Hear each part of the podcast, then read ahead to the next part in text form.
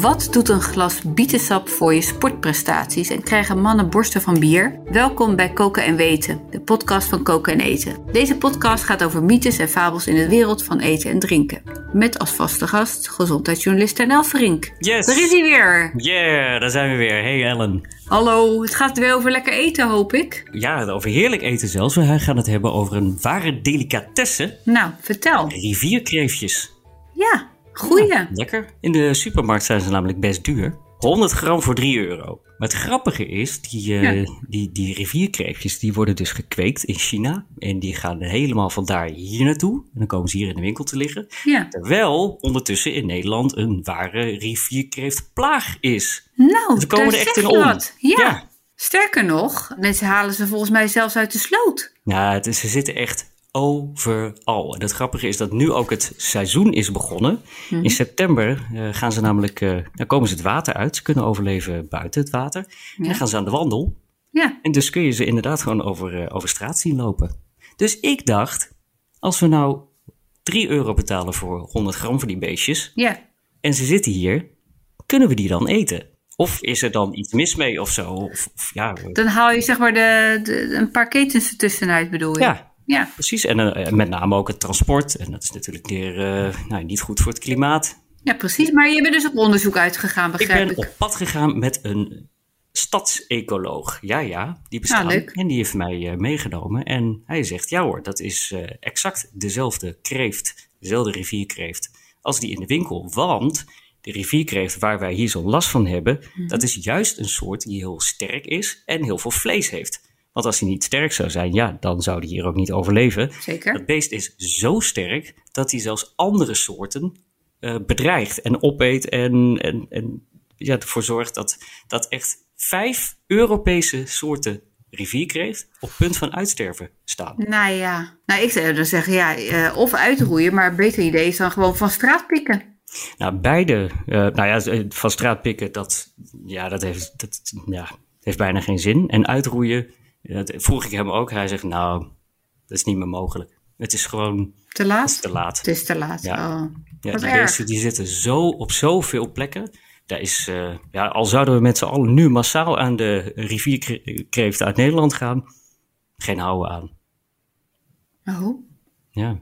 Dus de, de echte Europese rivierkreeft is ja, ten dode opgeschreven. Ja, wat erg. Erg, ja. Nou ja, het is niet goed voor de biodiversiteit, denk ik dan maar. Nee, en ja, die rivierkreeft is ook niet eens eh, het enige soort waar wij eh, last van hebben. We hebben ook heel veel last van de Japanse duizendknoop. Ik weet niet of je die eh, plant kent. Zeker. Maar je, ja, als je een beetje rondloopt hier en daar, dan, dan zie je hem. Ja, als je hem herkent, dan zie je hem opeens overal. En er wordt echt van alles ingezet om, ja, om die plant uit te roeien. Van stroomstoten tot wegbranden, zelfs bevriezen. Er worden hele leidingen onder de grond gelegd. Maar Ja. het, be- ja, dat ding is zo sterk, is, is ook geen beginnen aan. Nee. En eh, die stadsecoloog die eh, nam mij mee naar een eh, reclamemast langs de snelweg. En bovenop die mast staan allemaal telefoonantennes. En dat kastje daar beneden van, eh, van de telefoonmaatschappij, die was dus niet alleen begroeid, maar die plant die is dus ook helemaal in dat kastje gaan groeien. Het gaat dwars door muren heen, bakstenen muren, het maakt allemaal niet uit, groeit er gewoon doorheen. Zij zei ook, nou mocht je afvragen waarom je 5G er soms uit ligt, de Japanse duizendknoop. Ja, nou ja, je kunt ze ook eten? Dus eh, Je kunt ze eten.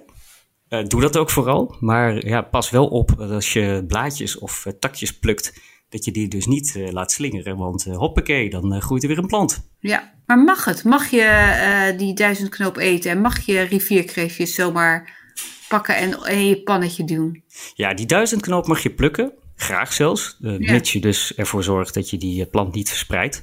Ja, het is echt. Ja, je hoeft maar ergens een, een stekje te laten liggen. en het wordt een plant. Dus ja, als je een hekel hebt aan je buren, dan weet je wat je moet doen. Maar dan komt hij bij jou ook, dus dat zou ik niet aanraden. Ja, ja, ja. Oh jee, eh, niet, niet te hard zeggen. Maar die kreeft, dat is een ander verhaal. Dat, eh, ja, je mag niet zomaar die kreeft ja, uit het water halen. Tenminste, het mag als je een hengel maakt met daaraan een wasknijper. En in die wasknijper doe je een, nou, bijvoorbeeld een visje of een, een, een kattenbrokje. En die, eh, die kreeften die happen daarnaar. Dan mag, je, dan mag je de kreeft uit het water halen.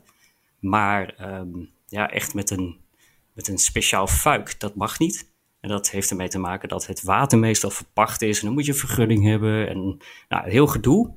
En wat er vroeger wel vooral mee te maken had, is dat ja, mensen vangen zo'n beestje dan en denken, oh, uh, leuk. En vervolgens, ja, wat doen ze ermee? Dan zetten ze hem ergens anders weer uit. Ja, ja, dat schiet ook niet op. Dat schiet zeker niet op. En dat is dus ook veel gebeurd. Ja, inmiddels is dat beest zo uh, doorgedrongen. Het zit overal dat dat niet zozeer meer het argument is. Hm. Maar ja, het mag nog steeds niet. Nee.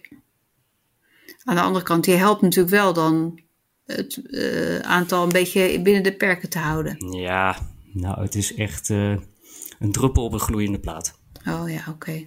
Maar eh, wel goedkoper eten dan als je het in de winkel gaat halen. Dat dan weer wel. Zeker goedkoper. En dat uh, vroeg ik hem ook van, ja, kan ik dat beest uit, uh, of dat beestje, zo groot is hij niet. Het is geen grote kreeft. Het heeft hele kleine scharen en ja, het kan knijpen. Hij zei van, ja, je, als je de vinger erbij houdt, dan voelt het een beetje zoals je je zusje vroeger kneep. Zo van, nou, hm. Maar ja. het is niet zoals een gewone kreeft dat, nou, dat, je, dat het bloed uit je vinger komt. Gelukkig. Ja, dat is, dat is gelukkig niet zo. Maar, hoe, maar als je hem klaar wil maken, wat moet je dan doen? Soep, ja. uh, eerst het uh, is koken natuurlijk. Mm -hmm. Het vlees eruit uh, opeten. En ja, dan de schalen met wat groenten, kruiden. lekker laten sudderen in een, in een bodem water.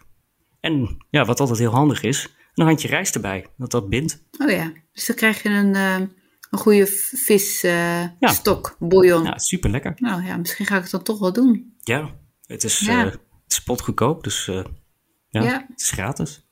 en gratis. Echt iets voor Nederlanders zou je zeggen? Ja, eigenlijk wel, ja. ja mocht je dat nou toch te veel gedoe vinden en ja, je betaalt er toch liever voor, dan kun je op Good Fish online kijken. Die hebben een kaartje waar je rivierkreefjes uit Nederland kunt kopen. En daar, daar vind je ook een aantal restaurants dat Nederlandse rivierkreeft op de kaart heeft staan. En legaal, begrijp ik. Ja, dat doen ze via vissers die daar een vergunning voor hebben.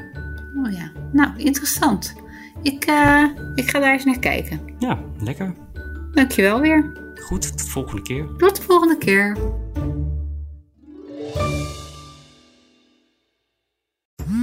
Worden dagelijks overladen met overbodige informatie. En het is moeilijk de zin van de onzin te scheiden. Daarom vertrouw ik op echte journalisten in plaats van meningen. Een krantenmens heeft het gemakkelijk. Word ook een krantenmens en lees je favoriete krant nu tot al zes weken gratis. Ga snel naar krant.nl. Bezorging stopt automatisch en op deze actie zijn actievoorwaarden van toepassing.